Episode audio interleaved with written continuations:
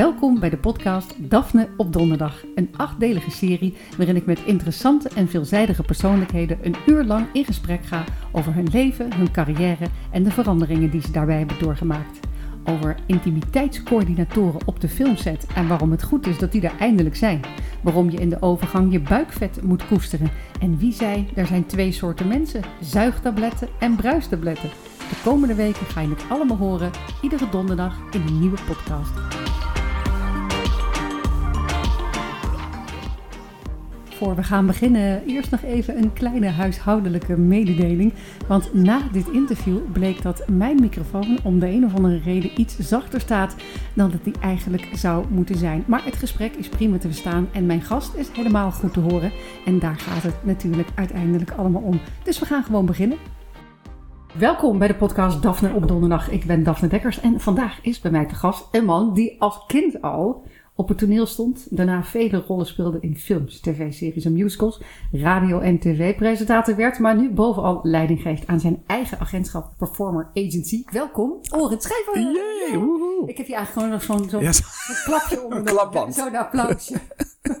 Wat leuk dat je er bent. ja, heel leuk en leuk om je weer even te spreken. Ja, we hebben onze, door de corona hebben we te weinig kunnen lunchen, dus dat is jammer. Ja, wij hebben onze, onze jaarlijkse lunch. Ja, want ik eh, vind altijd zo lekker hier, hier in dit dorp, jongen. Is het zo lekker rustig. Ik was hier nu vanochtend ook drie kwartier eerder. En toen heb ik gewoon even mijn belletjes gedaan en zo rondgelopen. En in het zonnetje, man. Het is best ook biorevalidatieoord. Ja, maar het is bijna te overwegen om toch hier naartoe te verhuizen. Nou, ik zag vanochtend op jouw Instagram wel een hele mooie foto Ja. van jouw uitzicht. Ja, ik stond even- echt heel mooi aan het water. Ja, ja, maar dat ik moet zeggen, eh, we zijn daar naartoe verhuisd, naar Badhoevedorp.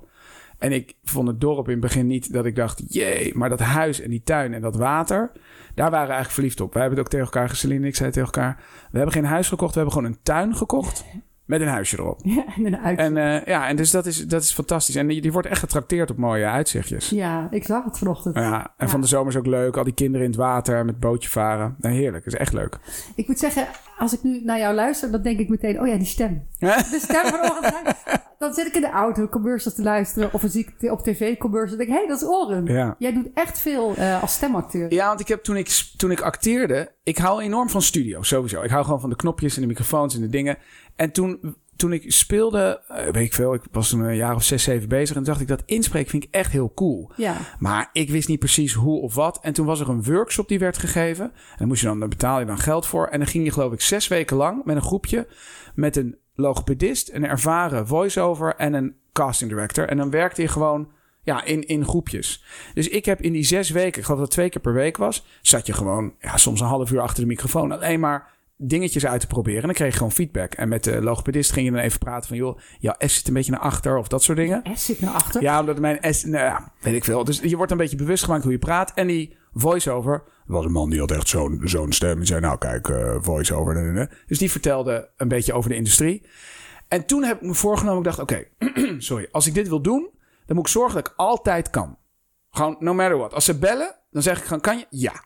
Want voice-over is heel raar. Je wordt gebeld twee dagen van tevoren. En dan zeggen ze, kun jij eh, overmorgen inspreken? Ja. Dan is het antwoord ja. En dan krijg je twee uur later een belletje. Klant, tekst nog niet helemaal klaar. Zou het op maandag kunnen? Ja, maandag kan ook. Oké, oké. Ja, dan hoor je niks meer. Dan is het vijf voor vijf. Hé, hey, luister, tekst gaat helemaal anders worden. Dus het wordt waarschijnlijk volgende week. Eh, kan jij volgende week? Ja, kan ook volgende week. Oh, top. Dan krijg je de volgende ochtend een belletje. Eh, klant heeft even naar tekst gekeken. Ze willen eigenlijk gewoon morgenochtend inspreken. Kan jij morgen om tien uur? Eh, ja, ik kan ook morgen om tien uur. Fantastisch. Je hoort vanmiddag of het doorgaat. En zo gaat het altijd. Ja. Dus, dus maar zo je- kom je ertussen. ja, want als je namelijk. Ze, er zijn honderdduizend stemmen en iedereen wil dit en veel kunnen het. Dus je moet wel. De enige manier om je te onderscheiden is. Nee, je moet het goed leveren, maar je moet wel. Je moet zorgen dat je kan. Ja. En toen had ik op een gegeven moment stond ik op set. En toen kreeg ik een klusje en dacht ik, oké, deze moet ik pakken. Dus ben ik naar een opnameleider gegaan. Ik zeg, dude, ik moet één uur weg. Kan dat? Ja, lastig, lastig. Nou, toen kon ik even één uur weg. Ben ik gescheurd naar de studio, ingesproken toen. En alles wat ik dan kreeg, dat ging ik dan weer meteen sturen naar andere castingbureaus. Zei, ja, ik heb dat gedaan en dat gedaan. En zo heb ik dat een beetje kunnen opbouwen. Je cv'tje. Ja, en toen ik in shared kreeg, die commercial, die verzekeraar, Mhm. dat heeft er eigenlijk voor gezorgd dat ik toen ging het eigenlijk nog sneller. Waarom weet ik niet? Want ik dacht... Ja, maar dan ben je helemaal corporate, ben je dan. dan ja, waarschijnlijk. Dan kennen ze je stem. Ja, en ik vind het ook leuk. En ik, ik zei een van de weinige dingen... Het is zo mierenneuken op, op toon en letter.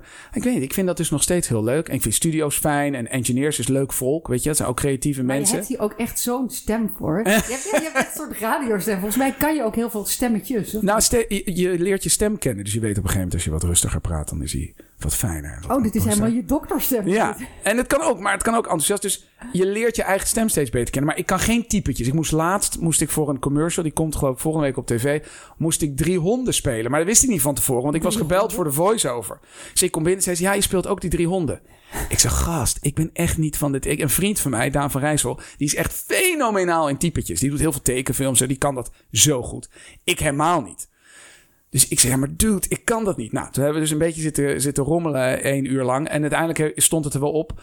Maar toen zei ik ook, ik zeg, je moet hier eigenlijk natuurlijk iemand voor vragen... Ala mijn vriend, die gewoon, ja, die kan dat goed. En maar ik, jij hebt nu dus ook drie honden op je Ja, ja maar ik, ik, ben, ik ben er niet heel trots ja, op. Luister, uh, jij bent ook wel gewoon prins Hans uit Frozen. Ja, dat ja. jij. Ja. Dus ik denk dat ook veel ouders jouw stem daarvan Ja, want ik heb wel eens in de studio dat zeggen... hey, kan je even een stukje Prins Hans doen? Terwijl ik hou helemaal niet zo van tekenfilms inspreken... omdat ik vind het... Ja, ik weet het duurt lang. En, uh, ja, het is wel Disney, kom op. Ja, maar ik, dat, ik werd alleen maar gevraagd omdat wij Boulevard... Eh, ik presenteerde toen Boulevard... En dat is de enige reden dat Disney mij vroeg. Want echt no way dat ze mij anders hadden gevraagd. Want ze wisten, oh ja, hij is een beetje bekend nu van Boulevard. Hij kan een tikje zingen. Ja, laten we hem doen. En ik, was, ik vond het alleen maar lachen. Jij zei ja, omdat je altijd ja hey, ik zeg altijd ja. Maar zijn jouw kinderen inmiddels oud genoeg dat ze jou herkennen als Prins Hans in Frozen? Nou, ik zou eerlijk zeggen dat we hebben die film eerst een beetje weggehouden... omdat ik bang was dat mijn dochter me stom zou vinden... omdat ik zo'n eikel speel oh, in de film. ja. Maar nee, ze heeft het nu gezien. En, maar de grap is, kinderen als we ook in de auto zitten, soms naar, naar school of ergens naartoe en ze horen mij. Het is voor hen helemaal niet uh, van, oh wauw. Ze zeggen dan, hé, hey, dat is papa. Maar de, omdat het gewoonte is al vanaf dat ze geboren ja. zijn. Het is niet iets, als ik nu bijvoorbeeld weer opeens Boulevard zou presenteren, dat zou een ding zijn. Ze denken, hé, hey, papa is gewoon op tv. Maar, maar jouw dat, stem, dat zijn ze Ja, dat zijn ze uh... gewoon gewend. Ze, ze vinden het ook niet raar dat ik op de radio klink. Terwijl ik, met mijn kleuterhoofd. Ik vind nog steeds cool. Jij vindt nog steeds ja, ik vind nog steeds cool. Ik, zeg, ik ben op de radio. Jij uh, um, bent eigenlijk heel jong al begonnen hè? Met, uh, met acteren, met op het toneel staan. En niet zomaar toneel. Het was niet het dorpstoneel. Je bent ook meteen gelijk heel hoog ingestoken. Als ik ja, nou, ik, was, ik, was, ik zat op jeugdtheaterschool Rabarber. Ik had een vriendinnetje, Hester Trooswijk. En die ging naar Rabarber. En zij was mijn beste vriendinnetje. En toen mocht ik een keer mee. En toen was het natuurlijk meteen janken, want ik wilde daar ook naartoe. Toch een beetje verwend. Privileged kid. Dus, uh, en nou, dat vonden mijn ouders wel leuk. En dat heb ik echt jaren gedaan. En uh, de man van de vrouw die dat runde, Wim Serlie, die had een soort kindercastingbureau. En dat was toen nog best wel nieuw. En toen op een gegeven moment moest ik casten voor het Nationaal Toneel. Voor met Gijs Scholt van Aschat, Jacqueline Blom. Echt gewoon echt serieus. Je, je had waarschijnlijk geen idee. Dat nee man, had vaak geen idee. Ik dacht, ah, lachen. Oh, leuk. Ja, en toen heb ik ge, ge, geauditeerd daarvoor. En ik was bij me, ik weet nog dat ik weet dat ik had gezegd tegen Rebecca, tegen die vrouw van die school. Ik had gezegd, als ik het word, ga ik heel hard schreeuwen. En toen was ik bij mijn oma en toen kreeg ik het belletje dat ik het geworden was. Nou, toen was ik natuurlijk helemaal door het dolle heen. En toen ging ik dus gewoon geld verdienen. Echt? Ik, had, ik kreeg op een gegeven moment kreeg ik mijn, zo'n uh, loonstrook. En daar stond op 1058 euro. En ik dacht, ik hoef nooit meer te werken. I'm done. I'm set for ik life. was gewoon helemaal ready to go. Dus, um, uh, en ik ben ook naar de, was grappig, ik moest naar de, de artistiek leider of zakelijk leider van Nationaal Toneel. En toen moest ik gaan zitten. Toen zei hij, um, ah, wat wil je dan uh, verdienen? Ik was Wat zeven. wil je verdienen? Ja, ja, ja. Schouder vond hij gewoon lachen. Ik zeg, ja, weet ik veel. Hij zei, nou, ik krijg de 75 gulden per avond. ik dacht, 75 fucking gulden, dat is echt veel. Um, en, uh, en zo gaan we het doen. En uh, we, we rouleerden met drie koppeltjes. We waren dan uh, zoon en dochter van de koning en de koningin. En uh, ik heb ook getoerd en zo. En alleen mijn arme moeder, die is dus overal meegegaan, die schat. Ja, dus dat zonder was... ouders lukt dat niet, hè? Nee, en de grap is dat je dat dus pas realiseert. En dat is dan eigenlijk wel sneu voor mijn ouders. Maar je realiseert je dat echt pas als je zelf kinderen hebt. Ja. Toen pas, ik heb het ook laatst tegen moeder gezegd, ik zei... Dat is echt amazing dat je daar... Zo, en mijn moeder vond het ook leuk en gezellig. Maar ja, doe het maar eens. Weet je, het kost gewoon tijd. Ja. Laat thuis. Je kind moet ook naar school. Ja. Uh, mijn moeder sneed dan altijd twee kiwis voor ik naar bed ging. Zodat ik goed vitamines at, weet je wel. Omdat ze... Ja. Maar ja, dus dat is maar echt wel lief. vinden eigenlijk alles normaal. Ja. Hè, we Ja. zijn natuurlijk ook veel met onze kinderen mee geweest naar allerlei eh sporttoernooien. En dan de hele zaterdag, de hele zondag. En ja, dan heb je eindelijk weekend. Maar dan besteed je dat allemaal aan je kinderen van 's ochtends vroeg tot 's avonds laat. En dat vinden ze eigenlijk heel gewoon. En pas hoe ouder ze worden, om eerst te gaan denken, hm, dat was eigenlijk helemaal niet zo gewoon. Nee, je dus die je- waardering komt pas heel laat. Ik ben nu een boek aan het lezen, heb ik van mijn zus gekregen. Het heet De Fontein. Ja, Het gaat over, dat is eigenlijk gewoon een, eh, een, ehm, eh, een soort beeldspraak voor dat je met je hele familie, dus ook alles overgrote ouders, dat staat allemaal in een fontein en steeds een bak daaronder, volgende generatie. En er zijn natuurlijk, bij iedereen heeft wel, of kent iemand of heeft in zijn eigen familie, dat je eigenlijk in de verkeerde bak staat. Sommige mensen staan naast hun ouders, of staan te laag, of zijn er niet, of soms is er iemand weggevallen. En daar stond ook een, een stuk in over dat als ouder, je moet alleen maar geven. Ja. Kinderen ontvangen, ouders geven. En dat vond ik, dat is natuurlijk heel simpel om te zeggen. Maar als je er goed over nadenkt, is dat een hele goeie. Want je moet inderdaad als ouder alleen maar geven. En dat maakt het dus ook best wel vermoeiend. nou ja, ik zeg altijd, je bent HB'er, hè? je bent van halen brengen. Ja. Dat is wat je doet. Ja. En dat doe je ook eigenlijk met heel veel liefde. ja, het is ook heerlijk om je kind te zien dansen of iets leuks te zien doen. Maar je moet het gewoon regelen. Ja, maar je, moet ook niet in de oude business zitten, zeg maar, eh, vanwege de schouderklopjes of zo. Nee. Want die, die krijg je voorlopig niet. Nee. Daar moet je even een jaar of twintig op wachten. Ja, maar dat vind ik soms best moeilijk. Want je, ik reageer dan soms met het kind in me in plaats van met de volwassene in je. Dus dan dat je, dat je verongelijkt reageert omdat je kind eh, boos is of iets is. Terwijl je kind struggelt met een emotie. En daar moet gewoon een beetje ruimte voor zijn. Mits het natuurlijk wel binnen, het moet wel binnen kaders zitten. Ja, dat, dat, voor mij is de afgelopen, want Millie is nu zeven en Ralf is bijna vier. Ja, ik heb, dat is voor mij wel echt veel, hoe heet dat, spiegel- en, en reflectietijd geweest. Ja, de kinderen die, eh, die doen ook niet wat je zegt. Weet je, kinderen doen wat je doet. Dus die, ja, je krijgt de hele dag een spiegel voorgehouden.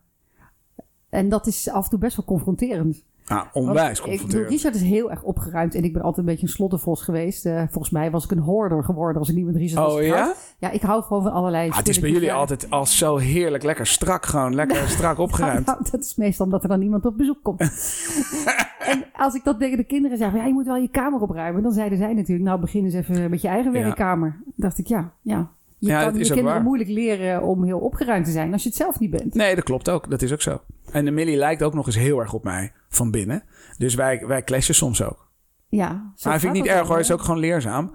Maar Als ik liep, dat is nekt. ja, maar dat is echt zo. Ja. Hey, maar ehm, wil zij dan bijvoorbeeld ook tussen de schuifdeuren staan, net als jij? Nou ja, wat het irritant is, dat ik wil eigenlijk helemaal, ik wil liever niet dat ze dat werk gaan doen. Dat ik denk van, doe, ik kan zoveel, er is nog zoveel. Ja, maar jij en je vrouw Ja. zijn allebei acteur. Ja, En dan zou je liever niet willen dat ze dat gingen Nee, doen. ja, ze is gek op dansen en ze kan het ook prachtig. En eh, dat vindt ze ook super leuk.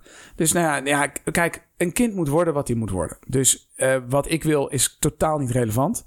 Ze moeten gewoon worden wat ze worden. En ik ben ook een voorbeeld van... je begint met het een en je komt ergens anders uit. Heel veel vrienden van mij zijn begonnen met een rechtenstudie... en zitten uiteindelijk heel ergens anders.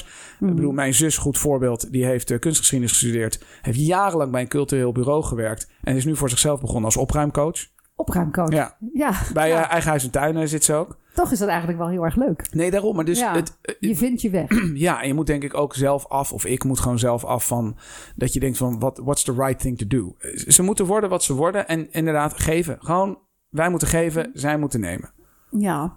Ehm, toen heb je als kind zeg maar heel veel geacteerd. Je hebt veel op plank gestaan. En, maar op een gegeven moment ben je eh, na je middelbare school ben je naar New York gegaan. Ja, ik, wil, ik had namelijk, ik had het een beetje kloten geregeld, want ik eh, had een VWO-examen gedaan en zou ik naar toneelschool gaan. Ik zat nog steeds op die jeugdtheaterschool bij de Mhm. vooropleiding. En nou, ik heb Maastricht auditie gedaan, tot de laatste ronde gekomen. Maar het was gewoon niet, het was niet diep genoeg, het was niet gelaagd genoeg, whatever that means. En toen Het lijkt nog me zo zwaar. Je hoort altijd zulke zware verhalen over die toneel. Ja, maar ik, had er, ik, heb er niet, ik heb er niet eindeloos om gerouwd. Het was meer zo van, oh, oké.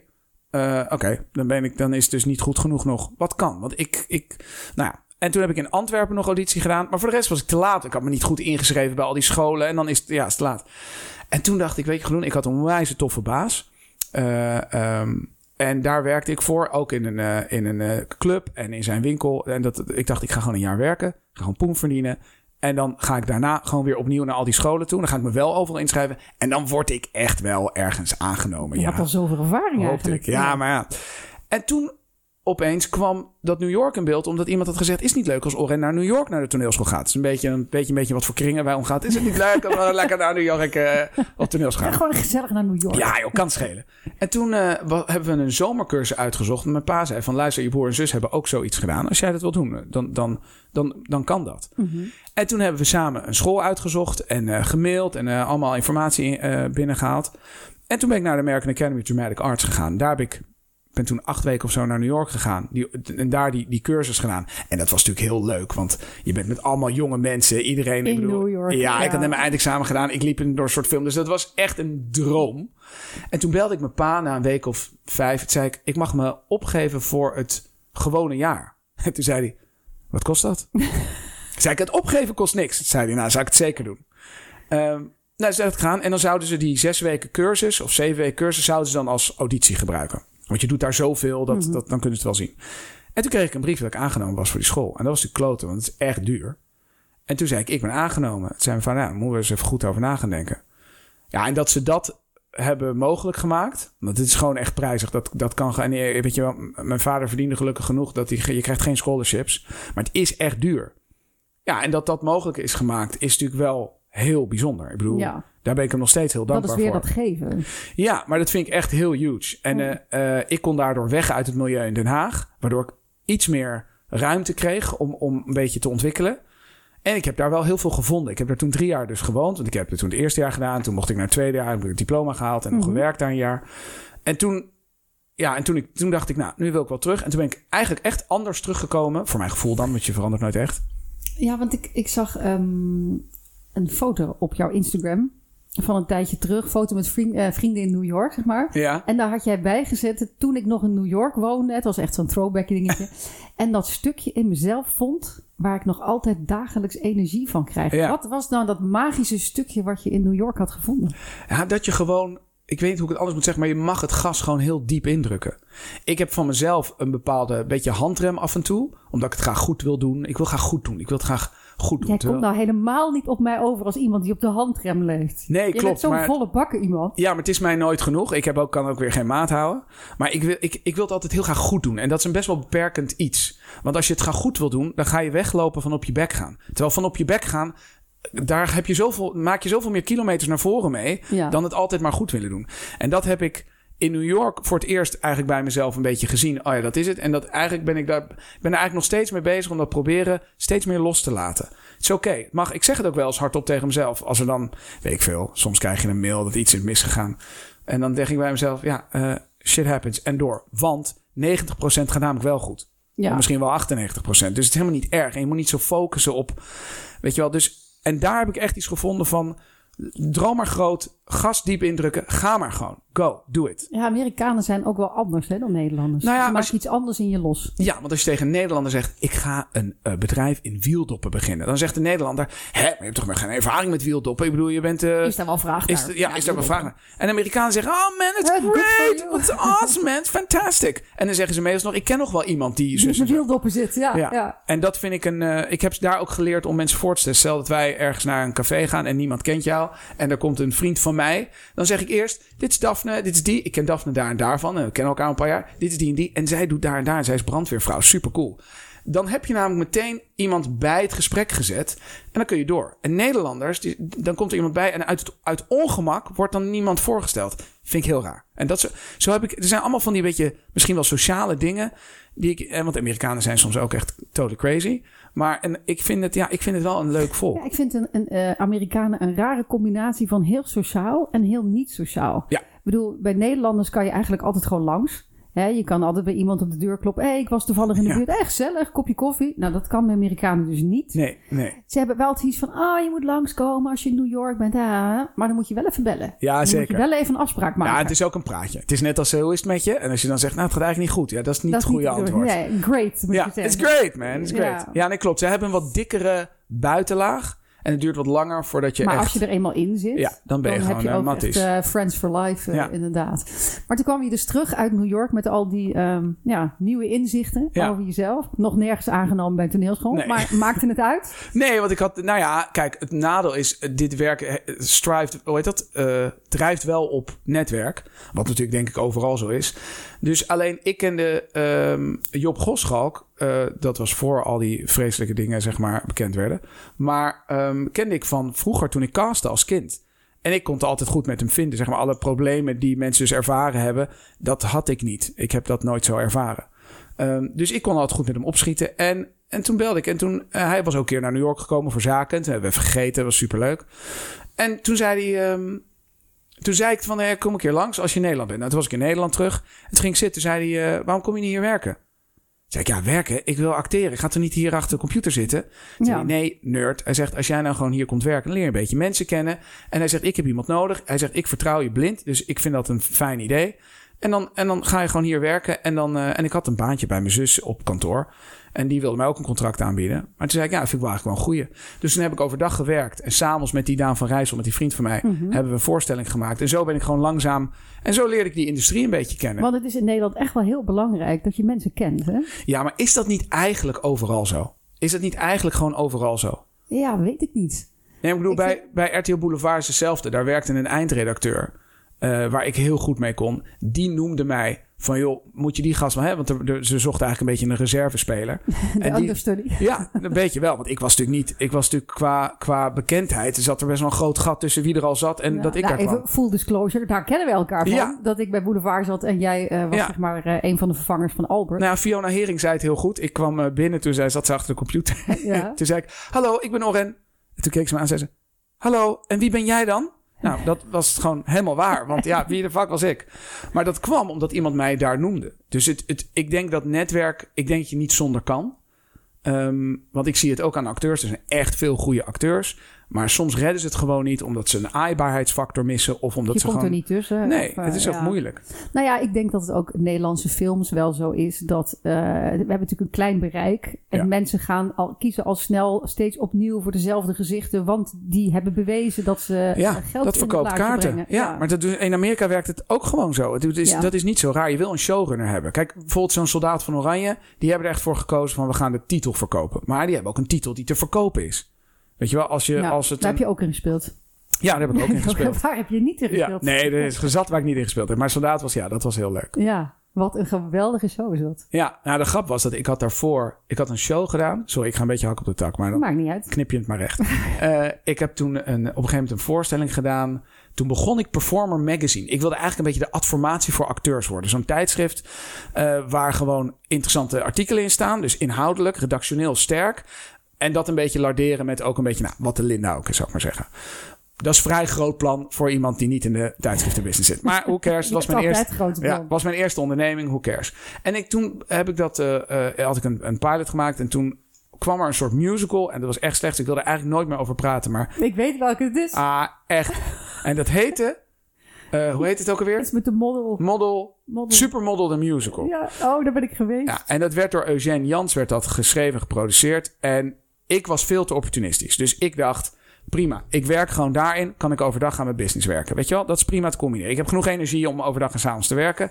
En ik dacht, dat kan prima. En ik kreeg dat script, jongen. En ik dacht, holy, holy, holy shit, is dit slecht? Maar dan, en dan zie je hoe slecht opportunisme is. Want dan denk je, ja, misschien gaat het nog veranderen. Nou, gesprek gehad met mijn agent erbij. En toen zei ik, maar heb je mentoren om je heen staan die je een beetje kunnen helpen? Ik zei, want dit is, dit, dit is gewoon nog niet zo goed. Ja, dat had hij zus en zo. Lang verhaal kort, was gewoon echt fucking slechte show. Ik heb me nooit gegeneerd op het toneel, behalve toen. Heb elke avond in mijn bed gewenst dat het zou stoppen. En na, ik geloof een week, werden mijn gebeden verhoord. En gingen we zitten, zei hij, we gaan stoppen. Ik had meteen mijn agent gebeld. Ik zei, luister, we gaan stoppen. Ik ben er vanaf.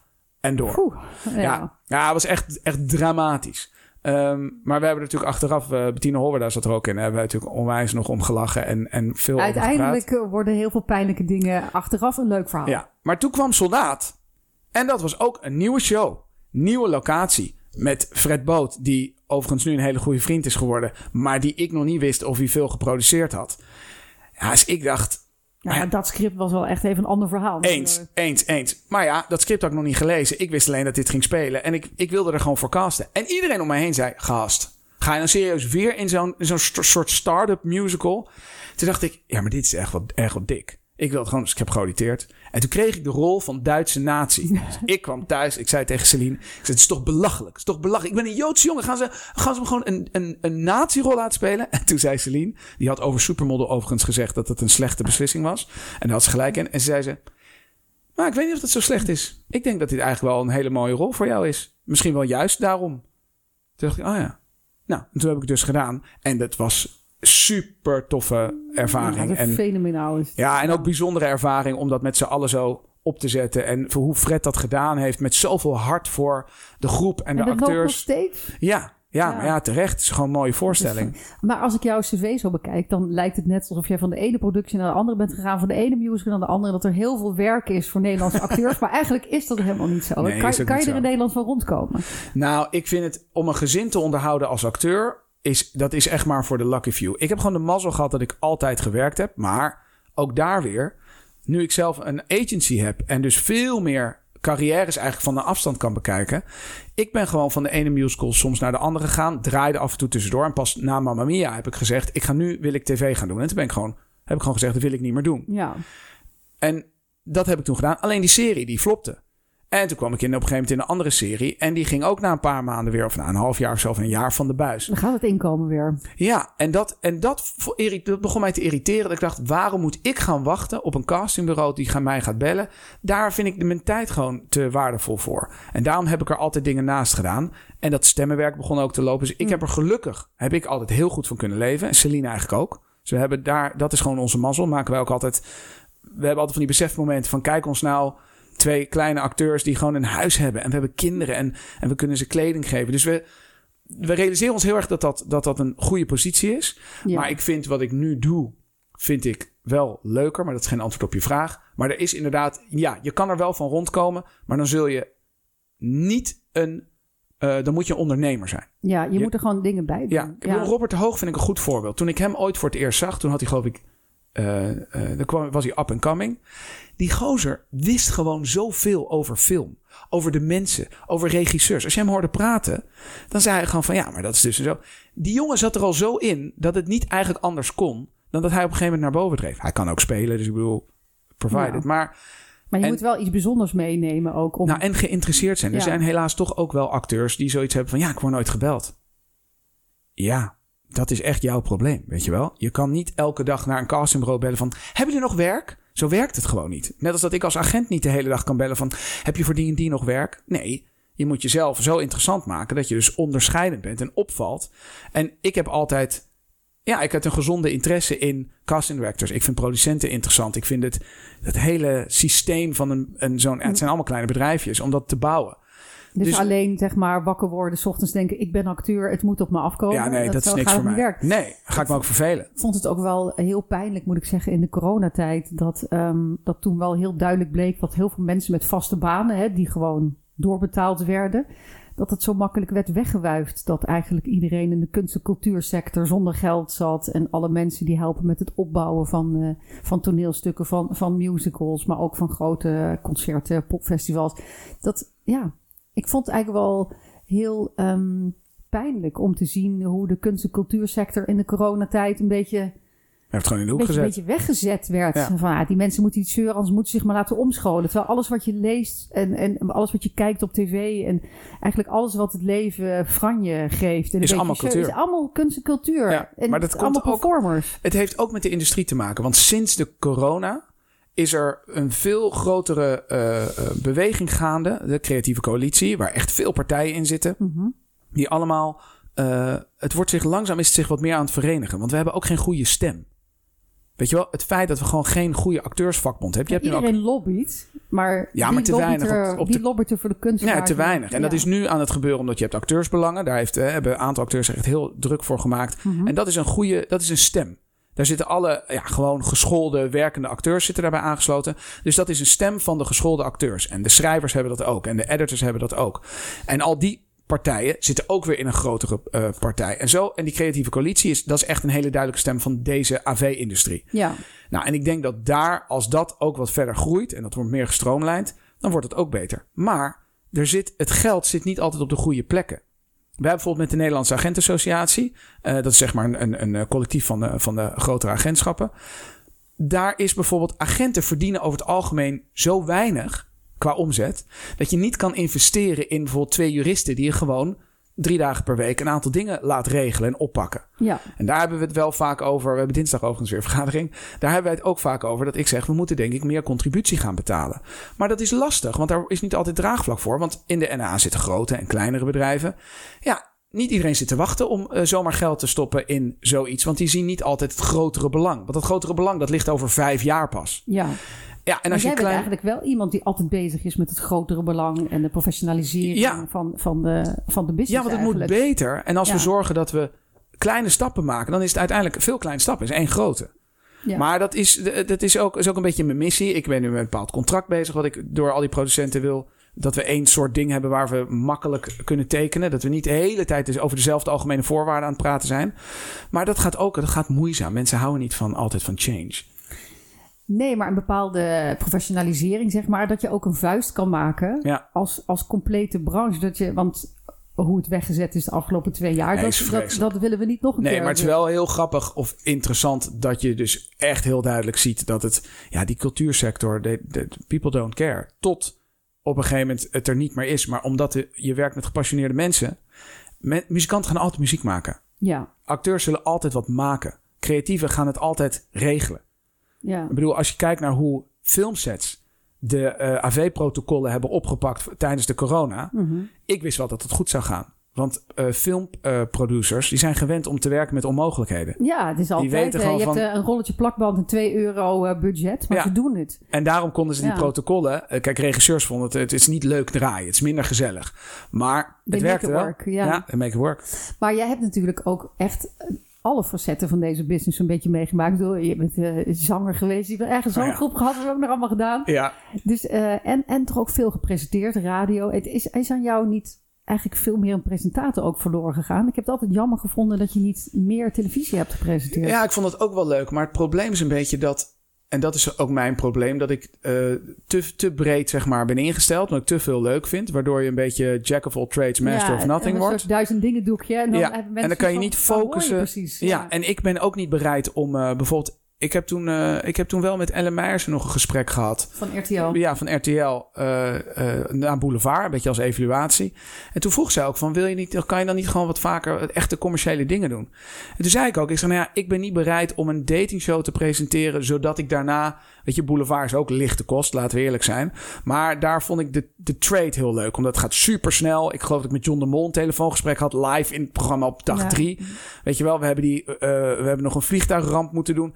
Je wordt onwijs uitgedaagd om gewoon heel scherp te Live zijn. televisie is echt wel cool. Ja, Ja. dus dat vond ik er leuk aan. Maar, Maar die contracten, dat heb ik ook altijd een dingetje gevonden. Weet je, als je meerdere programma's wilt doen, dan Ja. moet je ook programma's doen waar je eigenlijk niet zo heel veel zin in hebt. Want Nee. dan krijg je gewoon een vast contract. ja, En dan kunnen ze je overal inzetten. En dat En ik- overal inzetten. dat is niet lekker. Want dan, dan, en dan zit je ook weer vast daaraan. Mm. En ik vind, ik zeg het ook altijd tegen acteurs, weet je, heb maar geen vast contract met een zender. Doe maar niet. Want het geeft je gewoon veel meer ruimte. En iedereen wordt een beetje stiekem een beetje lui. Daar kan je gewoon niks aan doen. Ik bedoel, als jij eh, eh, eh, acht jaar in goede tijden zit, dat is niet lui uit onaardigheid. Maar je, ja, goede tijden, daar je ben je ook gewoon hele- uitgedaagd. Nee, je gaat niet om je, je gaat dan vaak te weinig om je heen kijken. En dan als iemand eruit gaat, dan opeens denken ze: oh fuck, ik moet wel gewoon nog wat doen. Dylan Jurdical is wel, vind ik, een goed voorbeeld. Die is eruit gegaan, maar is altijd blijven maken. Ook tijdens goede tijden. Voorstellingen maken, dingen schrijven. En die schrijft nu een boek, die heeft een serie. Dat vind ik een goed je voorbeeld. jezelf ook in de kijker, weet je wel. Maar dat, de- vaak is het ook een innerlijke drang van creatieve mensen. Dat ze Ja. ook dingen willen maken. Ja. Ik, eh, ik kan me nog een programma van jou herinneren. van, ik denk 2006.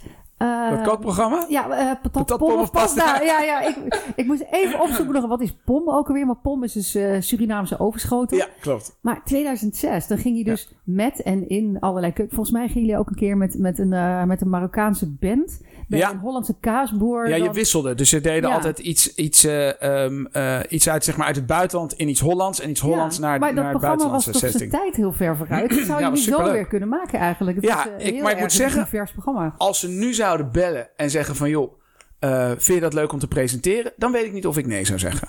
Mits ik het kan combineren met de zaak.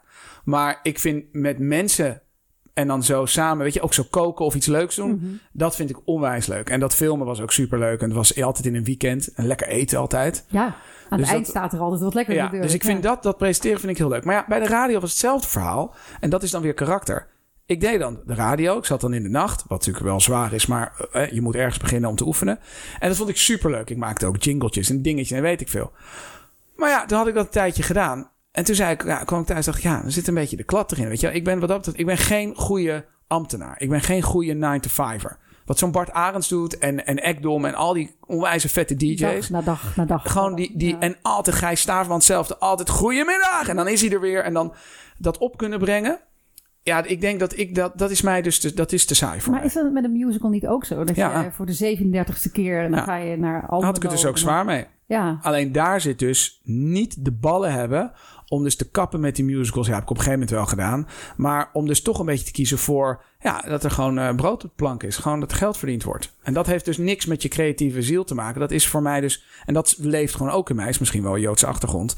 Ik denk, ja, ik wil wel gewoon, ik wil gewoon s'avonds in mijn bed kunnen liggen en weten dat de rekeningen betaald zijn. en de indruk die ik van jou krijg is eigenlijk dat je ehm, A, onvermoeibaar bent. en B, eh, super enthousiast. Ik zag een heel leuk filmpje van jou later op je Instagram. Eh daar had je nieuwe logo's van je, Oh ja. van je performer. En, en dan ging je helemaal zo blij als een kind. Ging je door je hele kantoor die logo's ophangen. Is dat, dus dat enthousiasme, is dat, heeft dat er altijd in? Ben jij gewoon zo? Dat je Ja. gewoon blij wordt van nieuwe logo's? Nou, omdat ik gewoon ergens diep van binnen ook gewoon een wijze dork ben. En ik het gewoon altijd leuk vind om. Ik vind dat dat er ook. Dat moet er gewoon ook zijn. Heel veel mensen gaan dan. Stel ze praten met iemand. Nou, neem jou als voorbeeld. Dan, eh, dan kan ik eh, naar jou toe gaan en zeggen: Hi, eh, ik ben Oren. En. nou, leuk dat we dit gaan doen. Omdat ik waarschijnlijk te onzeker ben. En jij bent bekend. En we moeten die show gaan doen. Maar ik kan ook gewoon even je boek kopen. Even kijken wat ik van het boek vind. En dan oprecht kunnen zeggen. Want dat is veel meer mijn. Dan kan ik tenminste gewoon eerlijk en mezelf zijn. En heel enthousiast daarover zijn. Als jij dan denkt: Jezus, is die gast enthousiast? That's your problem. maar dan kan ik in ieder geval. Ja, ik Ja, vind maar het. dat was, vond ik altijd zo leuk aan jou. Jij had dan ook daadwerkelijk dat boek gelezen. Weet je hoe vaak ik ben geïnterviewd? De journalist die zei, ja, ik heb je boek niet gelezen. Maar we gaan er nu toch een heel gesprek over voeren. Ik dacht, what the fuck? Lees dat boek nou Ja. gewoon. Maar jij eh, je hoefde het boek niet eens te lezen. Maar jij bent wel iemand. Jij gaat die voorstelling kijken. Jij gaat het boek Nou lezen. ja, omdat anders heb je gewoon geen gesprek eigenlijk. Dat zeg ik tegen acteurs ook. Dan zeg ik, als je nou naar een producent gaat en je krijgt dat kopje koffie. Het heeft ook te maken met een beetje kunnen waarderen waar je zit. Als je nou zo'n gesprek hebt met een producent die geen tijd heeft en echt niet per se met jou hoeft te praten, maar op een of andere manier kom je daar aan tafel. Zorg dan even dat je, je hoeft niet alles gezien te hebben, Maar wel maar iets. check even dat je kan zeggen, die en die film vond ik zo Ja. mooi, want... En dan heb je in ieder geval een haakje. Ja. Anders krijg je het gesprek, wat ze al tien keer hebben gehad in hun leven. Nou, ik wil gewoon heel graag meer film doen. Ja, weet je, er interesseert niemand wat. Alle acteurs willen graag spelen in dikke films, dikke tv-series... en veel inspreken Ja. en endorsements doen. Dat is ook logisch. Maar als je kan zeggen, ik wil dat... Casting directors vragen er ook om. Die zeggen ook, wat wil je dan? Ja, wat Ja, heb je gezien? Waar ja. zou je graag in Ik zou graag in iets als Spinoza willen. Vind ik zo vet. Wat vind je dan vet? Ja, ik, vind, ik zou ook zo'n sterke vrouw willen spelen als Monique Hendricks. Ah, oké. Ik vind heb die regisseur... Ja. ja. En ik weet ook niet alles. Weet je wel? Ik bedoel, eh, ik probeer zoveel mogelijk te zien. Maar je kan niet alles weten. En dat is ook fijn. Je hoeft niet iedereen te kennen. Maar ik vind gewoon dat... dat en dat heb ik ook wel echt geleerd Maar- met maar het ondernemen. Is, acteren niet ook gewoon een vak? Tuurlijk. Worden niet veel mensen ook naar het acteren getrokken omdat het zeg maar roem is? Ja, of, eh, maar da- uiteindelijk is het gewoon een ambacht. Nou, het is buitenkant en achterkant. Als je naar een, even musical weer... Musical is dan heel erg glitter glamour. Je zit in de zaal en dan aan het eind van de voorstelling... dan staat iedereen altijd helemaal met elkaar te swingen. En dan gaat het gordijn zo dicht. Mhm. Mensen gaan weg, gewoon onbewust met... Oh, die cast, jongen, die heeft zo'n lekker... zo leuk ja. Echt goede avond vanavond. Ze zaten nog helemaal met elkaar te knuffelen en zo. Dat doek gaat dicht. Achter is iedereen meteen klaar. Microfoon af, omkleden en naar huis. Tjus. En dus die, wat je ziet van die industrie, nou, dat is hetzelfde met rode loper en dat soort dingen. Niemand weet dat met zo'n rode loper, je hebt je kinderen, je moet je mooie jurk aantrekken. Je wil niet dat er viezigheid op je jurk komt. Dan moet je erheen. Het is fucking koud, want je staat weer in Rotterdam op het waaierige Luxor. Het kost altijd Weet je wel, je geld, kan niet je jas aanhouden, want dat is kut voor de foto's. Je moet daar naar binnen, dan kom je, ja, enzovoorts, enzovoort. En jij hebt dan nog een bekende kop, dus dan krijg je vaak, eh, moet je meer doen op zo'n rode loper. Mensen vergeten dat dat ook is gewoon business, gewoon werk. Natuurlijk is het gezellig om een biertje te drinken, maar en ik denk dat precies wat jij zegt, mensen worden verliefd op de buitenkant en gaan dat werk dan doen. En dan komen ze achter dat die achterkant is ook gewoon hard werken. Ja. Niemand is er gekomen met niet hard werken. Dat is gewoon niet zo. Maar ja, dat is hetzelfde met boeken schrijven. Ik ontmoet bijna dagelijks mensen die tegen mij zeggen: Oh, er zit ook een boek in mij. Ik zou ook heel graag een boek willen schrijven. Ik ben er altijd heel erg voor als mensen een boek willen schrijven. Hè? More power to you. Gewoon doen. Ja. Maar dat gewoon doen is wel een dingetje. Want een boek schrijven, dan ben je gewoon een jaar, anderhalf jaar met zo'n Ja, dikke ik roman. zei het net Nee, nog tegen je, dat ik vind dat dus, dat, dat vind ik echt discipline. Ja, maar vind ik ook heel knap. Vind ik echt heel knap. Ja, het is gewoon werk. Weet je wel? En als het boek uit is en het wordt verfilmd en ik ga volgende week uh, ga ik naar Parijs, want daar zijn dan de opnames van het vervolg van mijn film. Weet je, dat is allemaal heel erg leuk. En dan zet je het op Instagram. Dus mensen, oh, dat zou ik ook wel willen. Ja, maar er is natuurlijk wel een ongelooflijke bak met werk. Ja, maar dat wordt. Afgegaan. En mensen, ook al laat je het wel zien, want er wordt vaak genoeg gezegd van, weet je, dit en dit om er te komen. Maar misschien Ze geloven het niet echt. Nee, en, en het is ook veel, het is veel een veel warmer bedje om te denken dat het niet zo is. Net als met alle influencers en al die endorsements die ze hebben. Mensen verdienen op jonge leeftijd heel snel heel veel geld. Dan gaat meteen je, je levensniveau heel erg omhoog. Ja, ga dat maar even volhouden. Ja. Weet je wel? Nou, geld verdienen is één ding, maar dan geld houden om later van te leven, dat is weer een heel andere issue. Ehm, je bent in 2010 uh, eh, begonnen met uh, Performer Agency, maar je bent begonnen met je broer. Ja. Maar die zit er niet meer bij. Nee, die heeft zijn eigen dat agency. was een dingetje op een gegeven moment. Nou ja, de grap was dat um, ik was altijd, ik had mijn broer gewoon altijd wel op een hele grote uh, voetstuk staan, dat hij oudere broer is. Maar um, ja, en hij was op een gegeven moment, hij wilde wat anders. En ik had al tegen wat mensen gezegd, je moet een agency beginnen, maar niemand begon het. En toen zei ik tegen hem, misschien moet jij dat beginnen. Dat is wel iets voor jou. En hij vond die industrie ook wel leuk. En toen zijn we op een gegeven moment, heeft hij een plan gemaakt. En hebben we samen heel veel over gepraat. Zei, oké, zo gaan we doen. We gaan een agency beginnen met meer service en meer know-how aan de voorkant. Zodat we, zodat we nog beter mensen ja, die industrie in kunnen duwen. Maar die ideeën waren allemaal heel goed. Maar is in zaken gaan met familie, is, dat een goed idee? Nee, is fucking dom. Ik had het, als ik het over had moeten doen, had ik het ook gedaan. Want het heeft mij en hem ook heel veel geleerd. Alleen de, de scheiding was lastig. Ja. Uh, en dat heeft gewoon met ons allebei te maken. Daar hebben we. Uh, Had je twee kapiteins op één schip? Ja, en ik denk ook dat het gewoon. Ik denk dat wij allebei niet gerealiseerd hebben hoe we allebei in elkaar zaten. Waardoor we gewoon geen saves hadden gemaakt in het begin. We hadden wel een contract en bedoel, we hebben het wel proberen goed af te dekken. Maar ja, daar miste gewoon, sorry, energetisch hebben we daar denk ik niet, hebben we dat niet goed, hebben we niet, gewoon niet, niet slim aangepakt. Maar jullie zaten vooral op het enthousiasme spoor en nog niet zo op het realisme spoor. ja, dachten we wel. Dachten we wel. En zeker mijn broer, want die is echt wel, zeg maar, die, die denkt daar wel over na. Maar we zijn begonnen, dat bedrijf, ja, liep gewoon, maakte winst zijn we uiteindelijk uit elkaar gegaan. Toen hebben we wel echt een paar jaar een beetje... Nou, Koude Oorlogsgroot verhaal. We hebben nooit... Uh, we, hebben niet de ruiten bij elkaar ingegooid. Mm. Maar er was gewoon wel... Gezonde concurrentie. Nou, nou, het was gewoon was wat kou, kou gewoon in de lucht. Ja. En toen hebben we vorig jaar zomer... Sorry hoor. vorig jaar zomer zijn we toen bij mijn mentor gegaan. En toen hebben we met mijn zus en mijn broer erbij... echt een heel lang en heel goed gesprek gehad. En toen konden we, konden we allebei gewoon weer ja, konden we door. Wat fijn. Ja, dat was echt gewoon, uh, Ben ik ook aap trots op hoor. Hebt eigenlijk. Ja, ja, dat was wel een paar jaar in de making. Maar hij voelde zich er toen goed over. Ik voelde me er toen goed over. Binnen de familie was er weer rust. En nu gaan we, ga ik af en toe. Uh, we hebben ook afgesproken, laten we ook aan die Laten we ook aan die relatie gewoon wat werken. Want we deden dat eigenlijk daarvoor ook nooit. Uh, waarom weet ik ook niet. Dat is misschien een uh, dysfunctionele familie.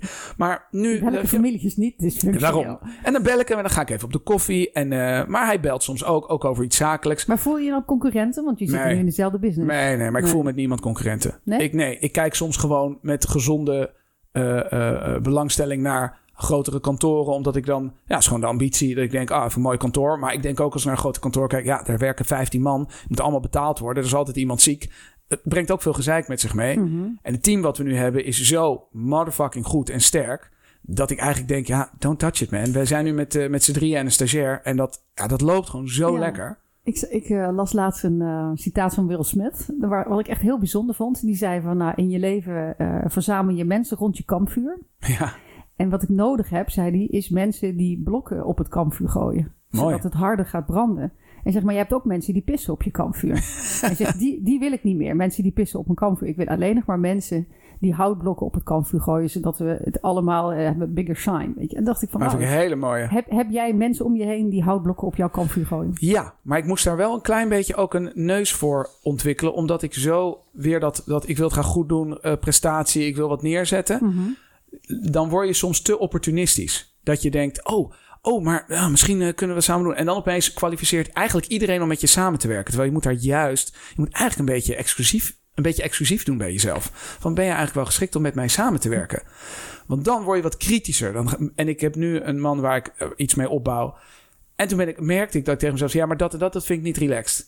En hij reageerde daar super goed op. Zei hij, ja, daar heb je inderdaad helemaal gelijk in. Dat vind ik een goeie. Nee, dat is inderdaad goed. Dus je samenwerking wordt veel vruchtbaarder omdat je kritischer wordt. Ja. En, oh, en zo bouw je dat dan langzaam op. En de mensen, bijvoorbeeld eh, Gila en Cyril, die bij mij op kantoor werken, dat zijn gewoon, die zijn gewoon fantastisch.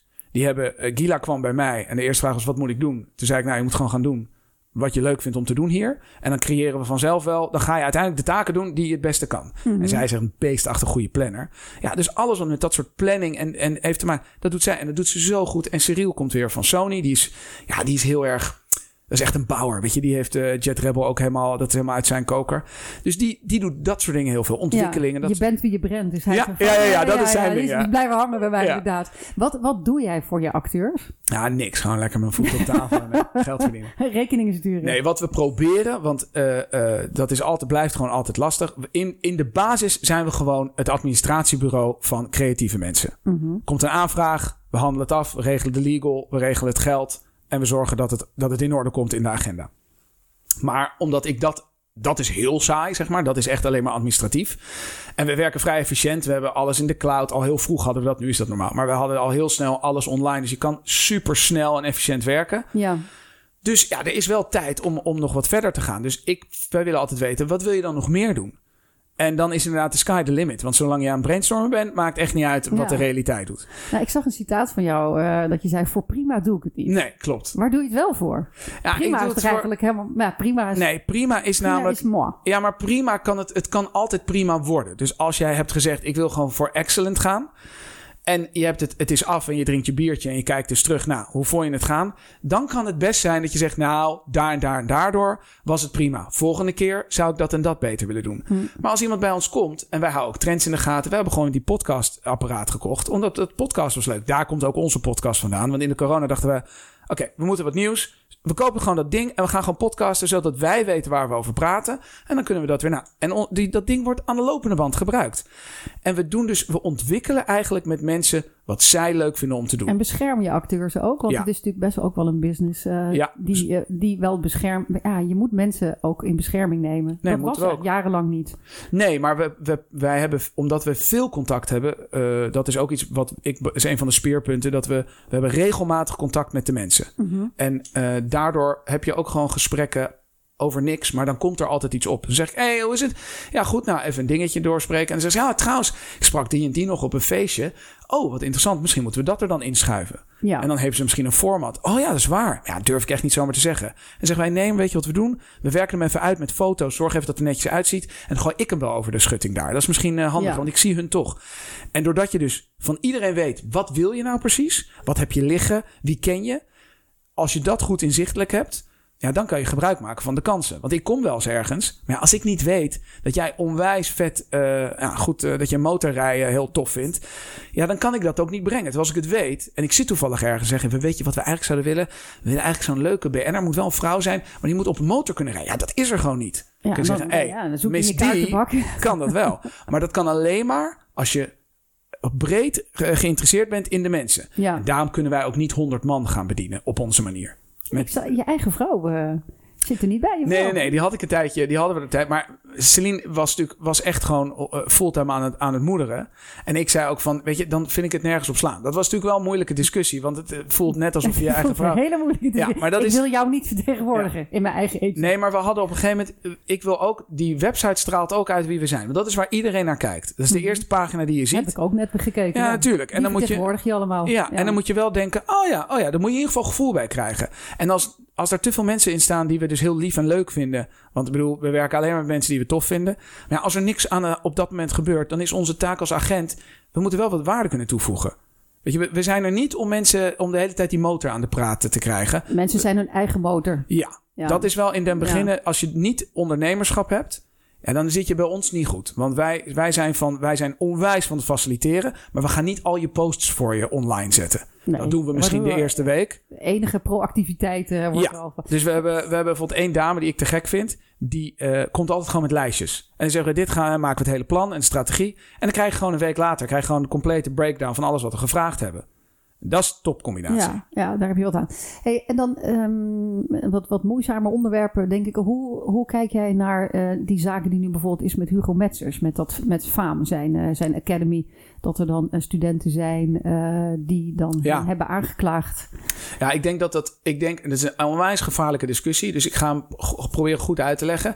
Ik denk dat er twee kanten zijn. De eerste kant is heel evident. En dat is dat het vrij onverstandig is om naakt een, een, les naakt te geven. Omdat je mensen namelijk ergens induwt waar wellicht niet iedereen klaar voor is. Um, naaktscènes komt iedereen wel een keer tegen. Maar die kom je dan tegen en daar deal je mee accordingly. Daar hoef je niet van tevoren nee. op te oefenen. Nee, ik geloof niet, dat je dat... Nee, want zoenen hoef je ook niet te oefenen. Nee. Je hoeft niet te oefenen om een filmkus te doen. Iedereen kan kussen, want dat doe je met je hart. Dus dat komt wel. Dat komt wel. Dus ik vind dat, zeg maar, in den beginnen al vind ik onhandig. Um, en ook niet nodig. Nee, dus vind ik ook niet nodig. Um, het lastige ervan is dat je als artiest of als, als, als, als uh, um, aspirerende acteur heel moeilijk nee kan zeggen. Want je geeft je ook over. Net als dat je in, in het leger geef je ook over aan de commander. En dan is het gewoon, gewoon je moet je gewoon je bek houden en lopen. En dat doe je dan. Je gaat niet, want je zit, je hebt gekozen voor die training. En je weet als ik die training inga, ja, dan moet ik gewoon even gewoon, weet je, doen wat er gezegd wordt. Maar als je jong bent, weet je inderdaad niet precies van welke overgave is nu nodig in een creatief vak en wat is gewoon too much. Nee. Want jij hebt mij wel eens verteld dat er uh, tegenwoordig ook op de set ook, uh, is het een consultant? Over naaktheid. Intimiteitscoach. ja, een intimiteitscoach. Ja. ja. dat vind ik dus zo goed dat dat er nu is. Wat doet die precies? Nou, die uh, Marcousa Hamer is er, is er één. En die vind ik, ik heb met haar gespeeld bij Dr. Deen, is een vriendinnetje van me. En ik vind haar gewoon, toen zij dat ging doen, dan had ik er ook aan de lijn, zei ik, jij bent echt zo fucking geschikt hiervoor. Omdat zij vindt niks vreemd. Zij is gewoon, zij is, zij is relaxed, open, lief. Um, wat ze doen is ze hebben aan de voorkant gaan ze een gesprek aan met de artiesten die dus een bepaalde uh, intieme scène moeten doen. Zij ze, wat, en daar komt dus vandaan wat ik net ook zei. Wat wil je wel, wat wil je niet?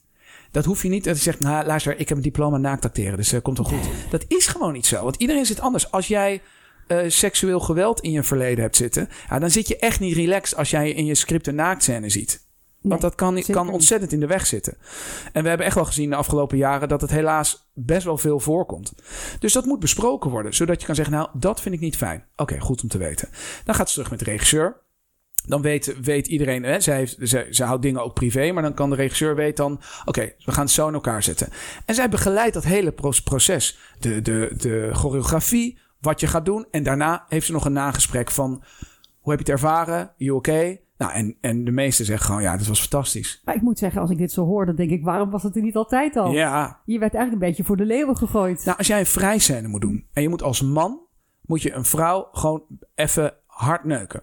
Dan wordt er gewoon gezegd, je doet dit, zes keer stoten en dan klaar. Echt letterlijk zo. Je legt er hand op de bil, één hand op de borst, zes keer stoten en dan dat het is, is bijna een soort bouwpakket. Je doet dit. Weet je waarom? Als jij als man daar staat en je bent dat aan het doen en je denkt, niemand roept stop. En dan ga je maar door. En de dame in kwestie, of misschien de man in kwestie ligt aan de scène, die denkt: uh, oh, is dit het? Ik wil eigenlijk stoppen, maar de camera loopt nog. Ja, dat is echt heel veel ongemak op een set. Dat wil je niet. Je bent, je bent al kwetsbaar op een set. Dus dat moet gewoon duidelijk zijn. En dan kan iedereen daarna zeggen: Ik vond het heel mooi. Ik wil alleen die laatste stoot mag harder. Echt zo, zo steriel moet het zijn. Dan weet iedereen wat er gaat gebeuren. dan is het ook acteren. Exactly. Ja. En dan kan het nooit naar dat andere stuk van de grens gaan dat, dat iemand denkt: Vind je dit nou lekker? En je hebt als man kan je nog de pech hebben dat er iets gebeurt bij je piemel wat je niet wilt. Dat moet je ook kunnen uitspreken. Daar heb je ook kaps voor en zo. Maar dat moet je bespreken. Ja. Zodat je niet dan, moet, dan kan je namelijk een goede scène neerzetten. In plaats dat je alleen maar bent, bezig bent met. Oh, oh laat het niet gebeuren. Laat het voorbij zijn, laat het voorbij zijn. Nee. Ja, ja. En daarom vind ik dat. Ik vind dat echt heel erg goed dat dat er is. En wij, als wij het zien. Uh, dan zeggen we ook tegen de producent: heb je een intimiteitscoach? En producenten zijn er ook echt wel heel. Het werd ook tijd. Ja, exact. En producenten staan er ook niet zeg maar slecht tegenover. Die weten gewoon, het moet gewoon gebeuren, punt. Ja, dit vind ik ook echt, uh, ja, wat ik al zei, dat had ik al veel eerder moeten zijn. Ja. Um, hoe ambitieus ben je? Nog? Wat wil je allemaal nog? Ah, ik heb nu kinderen, hè, dus ik ben moer. Ik ben moer overdag. nee, ik ben wel... Minder energie. Ik blijf altijd ambitieus, maar dat komt ook... Ik blijf gewoon op zoek naar het avontuur. Ik vind gewoon... Ik vind het leuk als er morgen iemand belt en zegt... Zou jij voor ons zes maanden naar Londen kunnen om dat en dat te regelen, dan zou ik dat meteen gaan overwegen, puur op basis van het avontuur. Ik bedoel, ik heb kinderen en een vrouw, en, dus je moet het, snap je, waarschijnlijk gaat het niet lukken. Maar ja, dus ik vind het, eh, ik hou gewoon van, van nieuwe dingen. Ik, en, en, en vooral met een groep. Ja. Weet je, als jij mij zou bellen, zeg nou, ik heb zo'n leuk idee. En dan, en dan met die en die en die, die ook allemaal. En Carlo van Linde en uh, weet je, al, alle leuke mensen. Zou ik meteen zeggen, zou ik in ieder geval meteen zeggen, laten we in godsnaam daarover praten. Omdat, ja, het is gewoon, het avontuur blijft altijd lonken. En wanneer is Schrijver gelukkig? Ja, ik ben eigenlijk altijd gelukkig en ik heb altijd wat te zeiken. Dus dat is... Oh, die twee tegelijk? Ja, want ik ben, ik heb namelijk een, ik heb de mazzel dat ik gewoon een heel uh, redelijk relaxed leven heb. Als, ik bedoel, ik, ik, ik heb geen geweld in mijn familie, geen criminaliteit, geen enge dingen. Ik heb daar gewoon fucking mazzel mee. Dus ik heb echt niks te zeiken. Maar waarschijnlijk om die reden ja, ik, ik, ik zoek altijd naar wat kan er dan nog anders en beter. Voor prima doe je het niet. Nee, precies. Voor prima doe ik het niet. En als laatste vraag heb ik nog een vraag die ik aan iedereen stel uh, in deze podcast. Als jij dan terug kon gaan in de tijd en je kon tegen je jongeren zelf, kon je iets zeggen? Ja. Kon je nog een advies geven? Of iets waarvan je dacht, had ik dit maar eerder geweten? Is er iets wat je tegen jongeren zelf zou willen zeggen? Ja, stop worrying and just do it. Kijk, hartstikke mooi. Ja. Dankjewel. Leuk. Je luisterde naar de podcast Daphne op donderdag in gesprek met Orenschrijver. Wil je meer weten over het agentschap van Oren? Ga naar performeragency.nl. En wil je meer van mij lezen? Ik heb net een nieuwe bundel uit met 75 columns. Hij heet De Zorgen zijn voor morgen. Klik ook even op de volgbutton, dan blijf je op de hoogte, want volgende week is er weer een nieuwe Daphne op donderdag. Tot dan!